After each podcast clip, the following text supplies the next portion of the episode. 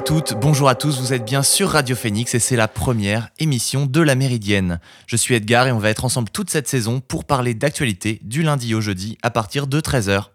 Au programme ce midi, une interview de Rudy Reichstadt, fondateur de Conspiracy Watch, avec qui nous parlerons des théories du complot. Nous reviendrons également sur le dispositif Territoire en transition de Caen-la-Mer. Et enfin, quelques mots sur les 20 ans de la fermeture de l'entreprise Moulinex, un événement marquant pour le tissu économique de notre région. Mais avant tout cela, je vous propose un condensé de l'actualité de cette journée.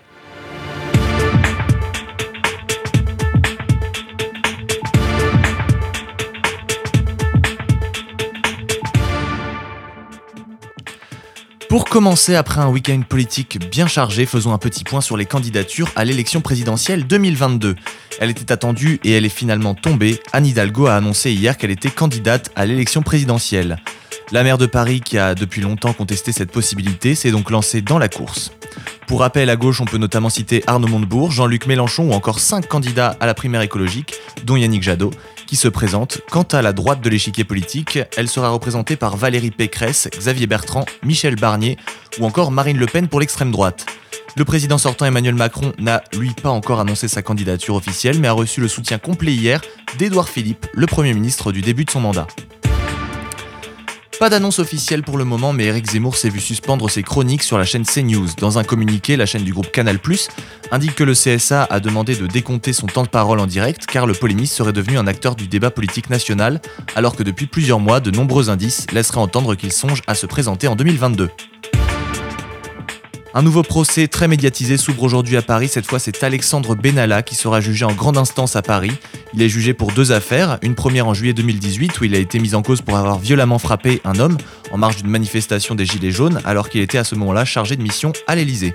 La seconde affaire qui le touche est notamment pour des voyages qu'il a réalisés avec des passeports diplomatiques. Un ex-employé de la République en marche, Vincent Creyze, sera lui aussi jugé pour les violences de 2018. Alexandre Benalla encourt jusqu'à 7 ans de prison et 100 000 euros d'amende. Pour finir, un communiqué pour le moins inquiétant qui a été diffusé ce matin depuis Pyongyang. Le gouvernement nord-coréen a en effet annoncé que des tirs d'essai pour des missiles de croisière longue portée ont été effectués ce week-end. Ce sont les premiers depuis mars et cette nouvelle suscite la méfiance de Washington ainsi que des pays voisins de la Corée du Nord. Pour rappel, après un rapprochement certain avec l'administration Trump, notamment Kim Jong-un, a décidé de cesser les pourparlers avec le gouvernement américain depuis l'échec du sommet de Hanoï en 2019. De nouveaux tests d'armes sont à prévoir alors que la Corée du Sud s'est elle aussi lancée récemment dans une course à l'armement. Voilà pour l'essentiel de l'actualité à la mi-journée. On reviendra sur le week-end sportif un peu plus tard en fin d'émission, mais avant cela, j'ai eu la chance de rencontrer vendredi dernier l'un des principaux acteurs de la lutte contre le conspirationnisme au Mémorial de Caen.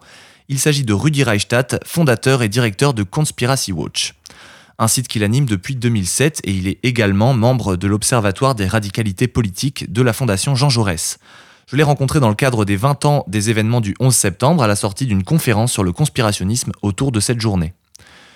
Une conférence qu'il a donnée notamment à des élèves de première et il nous explique d'abord pourquoi c'est important à ses yeux d'intervenir devant un public jeune. Il s'agit d'élèves du secondaire qui n'étaient pas nés au moment du 11 septembre 2001 et qui, depuis leur jeunesse et en pleine adolescence, sont confrontés évidemment aux théories du complot, par leur manière de s'informer, parce qu'on les sait très connectés, particulièrement à cet âge-là. Donc c'est particulièrement important de leur transmettre ce qu'on sait, non seulement sur l'événement, mais sur ce qui accompagne désormais cet événement, c'est-à-dire sa relecture, sa réécriture conspirationniste, pour qu'ils aient conscience que ça existe, pour qu'ils aient conscience aussi des chausse-trappes que ça peut constituer le complotisme, et de ne pas se laisser intimider ou séduire ou piéger par ces thèses-là.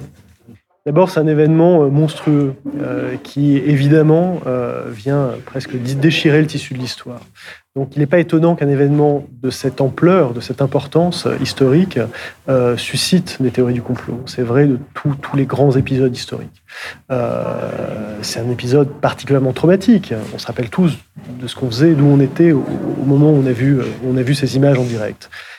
Donc qui se prête bien aux théories du complot et qui se prête d'autant plus aux théories du complot que, vous savez, il y a quelque chose qui est très présent souvent dans les théories du complot, c'est ce biais de proportionnalité. On s'attend à ce que les conséquences soient en rapport avec les causes d'un événement.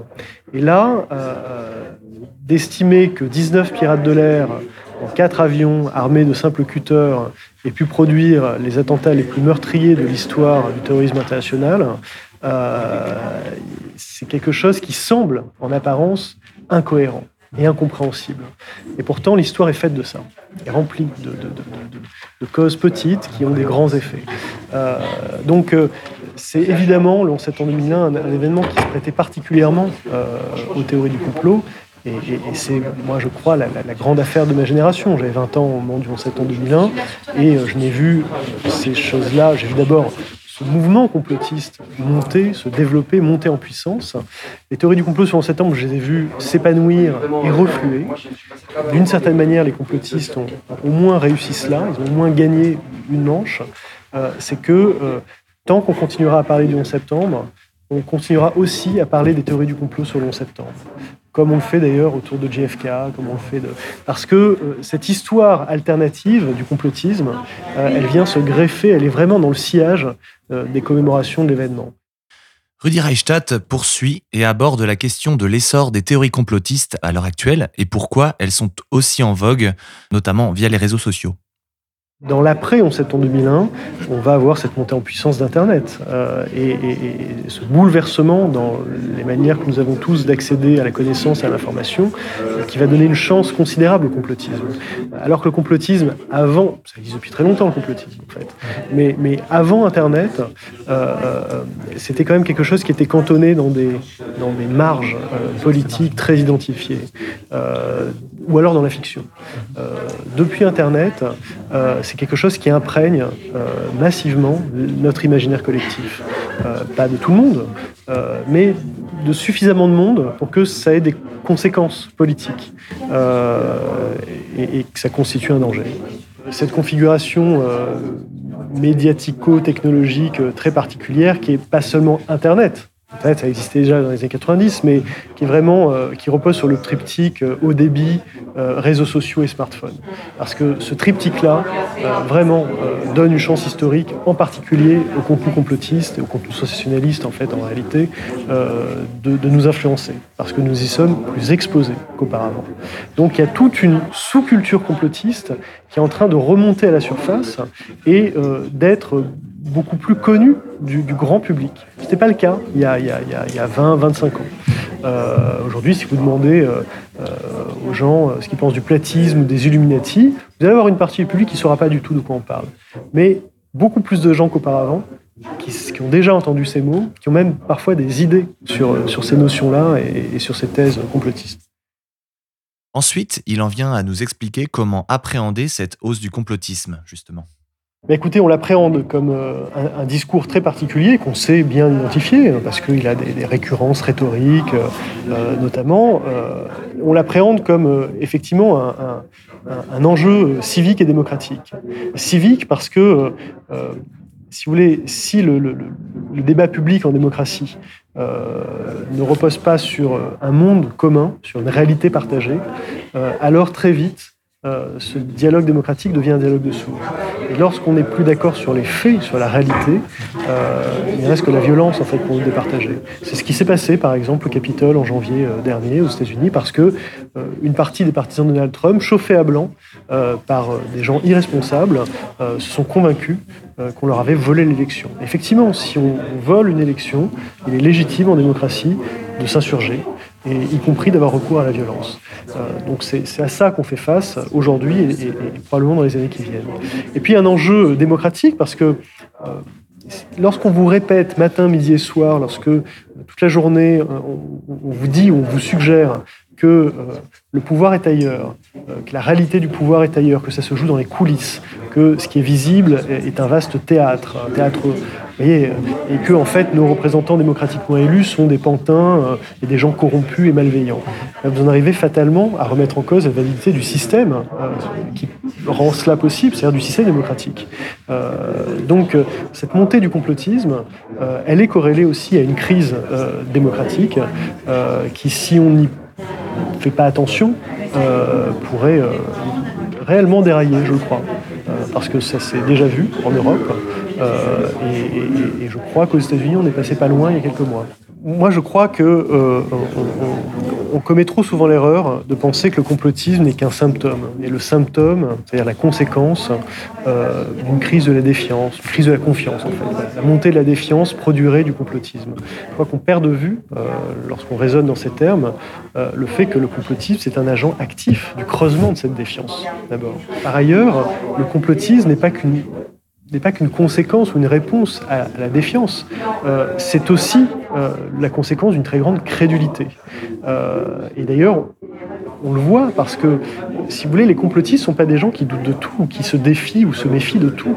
Même des paranoïaques qui vivraient chez eux et qui accepteraient rien du monde et ne croiraient rien du monde. Non, ce sont des gens qui sélectionnent, qui ont des indignations à géométrie variable, qui rejettent tous les leaders politiques, sauf le démagogue populiste qu'ils considèrent comme leur champion, qui rejettent tous les scientifiques, sauf l'homme providentiel qui leur dit qu'on a un traitement contre le Covid-19, et qui rejettent tous les médias, sauf un média contrôlé par le Kremlin ou des médias dits de réinformation qui, en général, sont quand même d'une très piètre qualité. Donc, il n'y a pas un rejet, en fait, des grandes paroles d'autorité dans le complotisme. Il y a un rejet auquel succède une recomposition de paroles d'autorité qui, elles, sont crues sur un mode religieux. C'est-à-dire qu'on leur fait une confiance aveugle. Et donc, moi, je crois qu'il faut restaurer l'esprit critique face à cela. Et qu'il ne faut pas abandonner aux complotistes ce discours sur l'esprit critique. Eux se revendiquent de l'esprit critique, justement. Je crois que c'est faux. Je crois que le complotisme est fondamentalement une négation de l'esprit critique, un enfermement idéologique. Donc il faut le dire, il faut, à mon avis, pas les laisser faire une OPA comme ça sur l'esprit critique, le fait de douter, de se poser des questions, en rappelant tout de même que douter, ce n'est jamais la conclusion d'un raisonnement. Ça peut être un moment, ça peut être une méthode, mais c'est jamais le dernier mot. Si on doute d'une chose, on n'a pas grand-chose à dire sur cette chose. Les complotistes sont très volubiles. J'ai demandé ensuite à Rudy Reichstadt de commenter une phrase qu'il a dite récemment, comme quoi le complotisme serait un révisionnisme en temps réel. Écoutez sa réponse. Révisionniste est un mot utilisé par les négationnistes pour avoir un aspect présentable. Voilà. Le lien entre complotisme et négationnisme, pour le coup, il me paraît tout à fait établi, parce qu'on est face à des structures de discours tout à fait parentes, tout à fait voisines. Fondamentalement, le négationnisme est une théorie du complot. C'est la fameuse phrase de 60 mots de Faurisson. C'est une théorie du complot chimiquement pure, avec désignation de bouc émissaire, à qui telle situation est censée profiter, etc. Il décrit vraiment un complot, une manipulation. Et puis, ce dont on s'aperçut assez rapidement en travaillant sur le sujet, c'est que la partie la plus dynamique de la mouvance conspirationniste est complètement intriquée avec la mouvance négationniste, en fait. On parle du 11 septembre, mais Roger Garaudy, qui avait été condamné pour négationnisme à la fin des années 90, est quelqu'un qui, au début des années 2000, nous explique que le 11 septembre est un complot américano-sioniste. La mouvance qui gravite autour de Dieudonné, d'Alain Soral, est une mouvance à la fois négationniste et conspirationniste. Le 11 septembre est sur, en général, tous les attentats qui ont suivi le 11 septembre 2001. Enfin, pour conclure cet entretien passionnant, il nous livre les éventuelles solutions face aux théories complotistes et les moyens légaux qui peuvent être mis en œuvre pour lutter. On a déjà des lois contre cela. Lorsque elles relèvent de la diffamation publique, on a aussi des lois contre cela et certains complotistes qui ont, par exemple, accusé l'Institut Pasteur d'avoir créé le coronavirus. Le cas de quelqu'un qui a été condamné pour cela, pour diffamation. Donc, on a déjà des lois contre cela. Il y a une disposition de la loi de 1881 sur la liberté de la presse qui est tombée en désuétude, qui pourrait être activée. C'est celle qui pénalise la diffusion et la production de fausses nouvelles. Nous, on demande par exemple que les organismes qui luttent contre la désinformation, le complotisme, se voient ouvrir la possibilité de se constituer partie civile sur la base de cet article-là, de manière à ce qu'on ne soit pas dans une forme de censure, mais au contraire dans un droit supplémentaire à des ONG qui luttent pour l'information et l'information de qualité de se constituer partie civile. Voilà.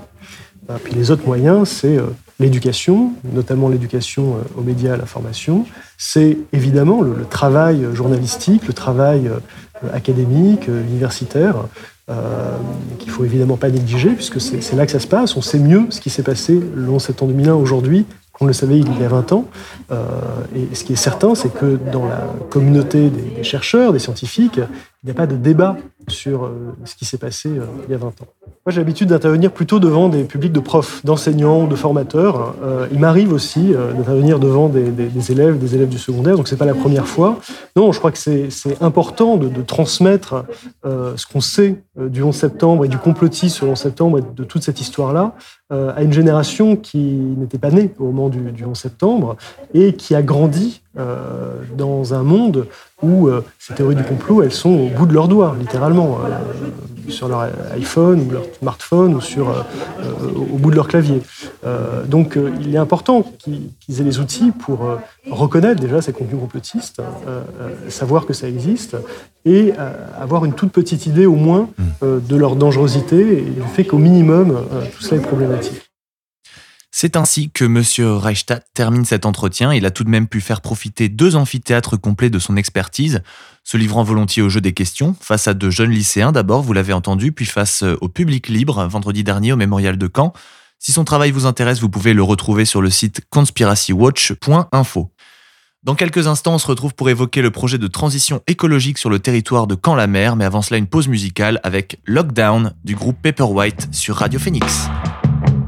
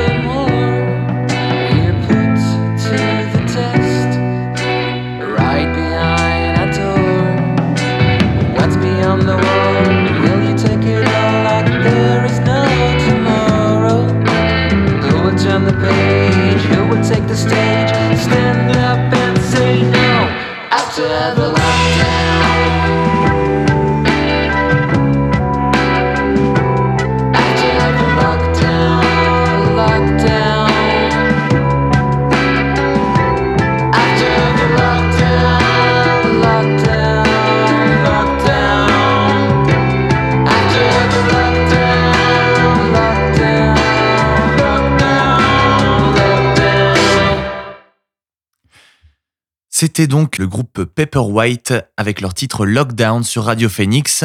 Et on va maintenant passer au projet Tea Time de la communauté urbaine Caen-la-Mer, ainsi que le projet Quartier en transition de la ville de Caen.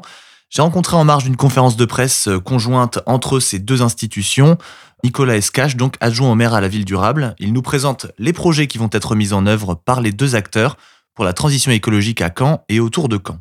Il commence par décrire donc le premier projet mené par Caen-la-Mer, le projet Tea Time.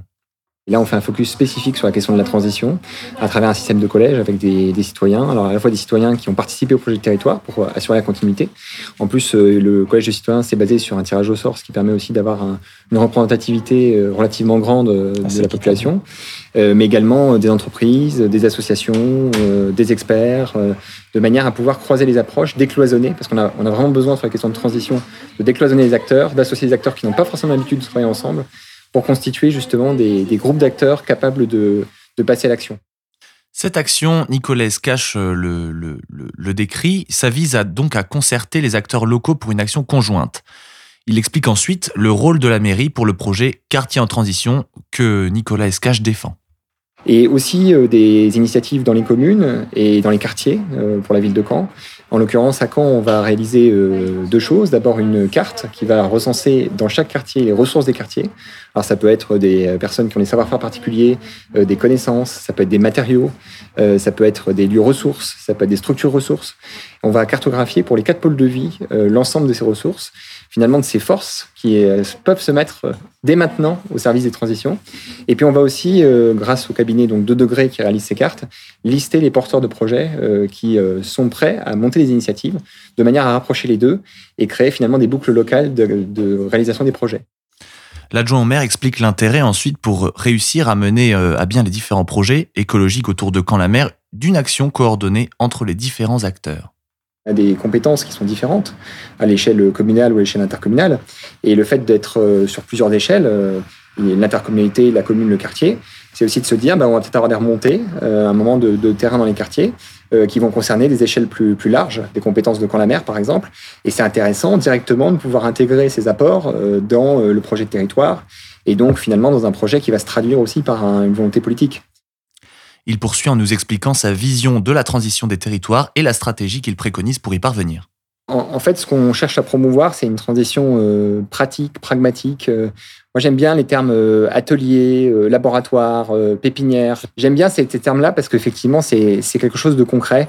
C'est-à-dire que la transition, on a beaucoup disserté sur ce qu'elle devait être, ce qu'elle ne devait pas être, comment la suivre. Mais je pense que la première chose, c'est d'articuler la connaissance qu'on peut en avoir, l'exploration qu'on en fait, avec le faire. C'est d'articuler le fait de se mettre à faire en réfléchissant et de réfléchir en faisant. Et enfin, pour terminer cet entretien, M. Escach nous rappelle les points pratiques autour des rencontres avec les citoyens pour mener à bien le projet Quartier en transition. Je donne rendez-vous à tous ceux qui veulent mener ce processus dans les quartiers de Caen pour notamment participer à cette grande carte qui va recenser les ressources des quartiers du 14 au 17 septembre dans les différents pôles de vie de quartier. Donc le 14 septembre, ce sera dans le pôle de vie nord-ouest. Le 15, ce sera dans le pôle de vie nord-est. Le 16, dans le pôle de vie rive droite. Et le 17 dans le pôle de vie de quartier centre-sud-ouest de 9h30 à 19h30. Donc vous aurez de toute façon, pendant ces horaires, une partie du cabinet qui fera une permanence. Et puis les différents organisateurs de ces sessions iront aussi avoir une rencontre sur les marchés ou à la sortie des écoles. Mais on vous donne rendez-vous dans les pôles de vie de quartier tout au long de la journée pour participer. Voilà pour cet entretien très intéressant mené avec Nicolas Escach. Donc, je vous rappelle qu'il est maire adjoint à la ville durable de Caen et nous allons le retrouver dès la semaine prochaine pour qu'il nous fasse un compte-rendu des différentes concertations et ce qui en a été conclu. Vous écoutez La Méridienne sur Radio Phoenix. Avant de vous parler de l'actualité sportive du week-end, j'avais envie de vous parler aujourd'hui d'un événement qui s'est produit, hasard de l'histoire, le 11 septembre 2001. C'est un événement qui a marqué notre région et a lourdement fragilisé le tissu économique de celle-ci, et il s'agit de la fermeture de l'usine Moulinex de Cormelles-le-Royal. Cela fait 20 ans et quelques jours que l'entreprise a déposé le bilan. La fermeture de l'usine de Cormelles-le-Royal s'accompagnait de la perte de l'emploi de 3000 personnes sur toute la Normandie. l'ex-PDG du groupe, Patrick Puy, exposait sur France 3 à l'époque les raisons qui ont mené le groupe à cette décision. L'année 2000 a été une année catastrophique dans laquelle une certaine déshérence s'est manifestée parce que Moulinex ignorait son avenir, partait d'une situation dramatique avec un endettement colossal, avec une politique commerciale et industrielle qui n'était pas optimisée et pour laquelle il aurait fallu faire des choses dès 2000 qui n'ont pas pu être faites. Thierry Lepan, le délégué syndical de la CGT pour Moulinex, réagissait quant à lui sur France 2 à la décision qui semblait inéluctable à l'époque. On parle de formation pour retrouver du travail, je me demande quelle formation. Moi, je viens d'être licencié, j'ai été licencié de la SMN. Je reviens ici, on me redit qu'il faut faire de la formation. J'ai fait de la formation, j'ai été agent de maîtrise et je me retrouve comme un simple manœuvre à Moulinex. Qu'est-ce que je vais retrouver après, moi? Rien du tout. Non, oui. C'est du pipeau ce qu'on nous raconte. On peut donc voir que les employés de Moulinex ont été particulièrement affectés et se sont retrouvés un peu démunis face à cette situation. Et c'est ainsi que APIC MX, l'acronyme pour Accompagner, Professionnaliser, Insérer et Créer, a été créé. L'association s'est chargée d'assurer la défense des intérêts des ex-salariés du groupe Moulinex, victimes de la procédure de liquidation judiciaire. La liquidation est prononcée en octobre par le tribunal de commerce et elle autorise le groupe SEB à reprendre Moulinex. Au total, 4500 salariés sont licenciés, dont près de 3000 en Normandie, où les derniers sites de production ne rouvriront plus. Grâce à l'INA, nous avons pu retrouver les réactions d'anciens employés de Moulinex, comme vous avez pu l'entendre juste avant. Et je vous laisse maintenant avec Thierry Lepan, le délégué syndical de la CGT, qui à l'époque réagissait à la décision. La fusion absorption faite par Brandt permettait en tout cas d'affirmer qu'on pouvait avoir un grand groupe français et européen d'électroménager puisque les actionnaires se sont engagés sur le maintien des emplois, le maintien des sites. Or, il apparaît qu'aujourd'hui, les actionnaires retournent leur veste, je crois qu'on peut le dire comme ça.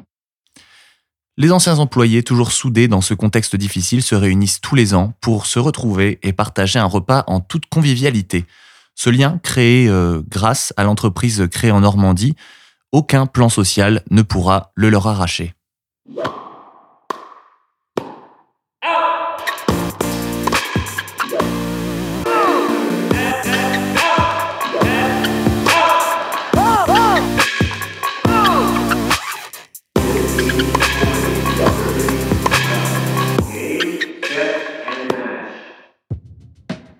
Vous l'aurez compris, à 13h26 sur Radio Phoenix, c'est l'heure de la virgule sport. Et on peut maintenant dire que ce week-end aura été le théâtre de nombreuses surprises. On commence notamment avec l'échec hier soir à New York de Novak Djokovic dans la quête d'un grand chelem et d'une 21e victoire dans un tournoi majeur, ce qui aurait fait de lui l'homme le plus titré de l'histoire du tennis.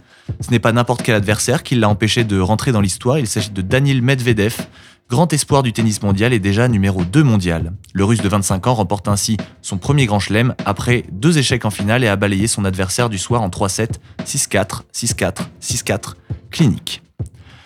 On part en Italie maintenant où le Grand Prix de Monza en Formule 1 a été marqué par la victoire de Daniel Ricciardo, la 8e en carrière pour le conducteur McLaren. L'écurie britannique réalise un énorme coup avec un doublé de ses deux coureurs. Lando Norris s'est en effet classé 2e du Grand Prix. Valtteri Bottas, le coureur Mercedes qui a été annoncé la semaine dernière chez Alfa Romeo pour la saison prochaine, complète le podium. Déception pour Charles Leclerc qui termine 5e après avoir été longuement en 2e position du Grand Prix. Mais l'image du week-end en Formule 1, c'est l'énorme crash entre les deux candidats au titre mondial, Lewis Hamilton et Max Verstappen. Le crash a été très impressionnant et la vie de la star britannique a été indéniablement sauvée par son halo. Le Néerlandais, quant à lui, considéré comme principal responsable du crash, écope d'une pénalité de 3 places sur la grille du prochain Grand Prix à Sochi en Russie. En football pour finir, alors que le Paris Saint-Germain, Lyon et Marseille ont tous les trois connu des victoires probantes en Ligue 1 ce week-end, Rennes, Monaco et Lille inquiètent par leur fébrilité. Ces trois clubs entament en effet leur campagne européenne cette semaine et semblent encore en rodage. Un petit mot sur la Ligue 2 avec la défaite cruelle du Stade Malherbe face à Pau à domicile, 2-1. Malgré de bonnes intentions, cela n'a pas suffi et Caen recule à la 9e place du classement. Vous pourrez entendre ce vendredi le débrief de ce match par WAM l'émission sur Radio Phoenix. Et c'est ainsi que se termine cette première émission. Je vous remercie d'avoir suivi La Méridienne. Si vous nous écoutez en direct, je salue également tous ceux qui nous écoutent en podcast. Il sera disponible très vite sur le site Radio Phoenix. Bon après-midi à toutes et à tous sur Radio Phoenix. Salut!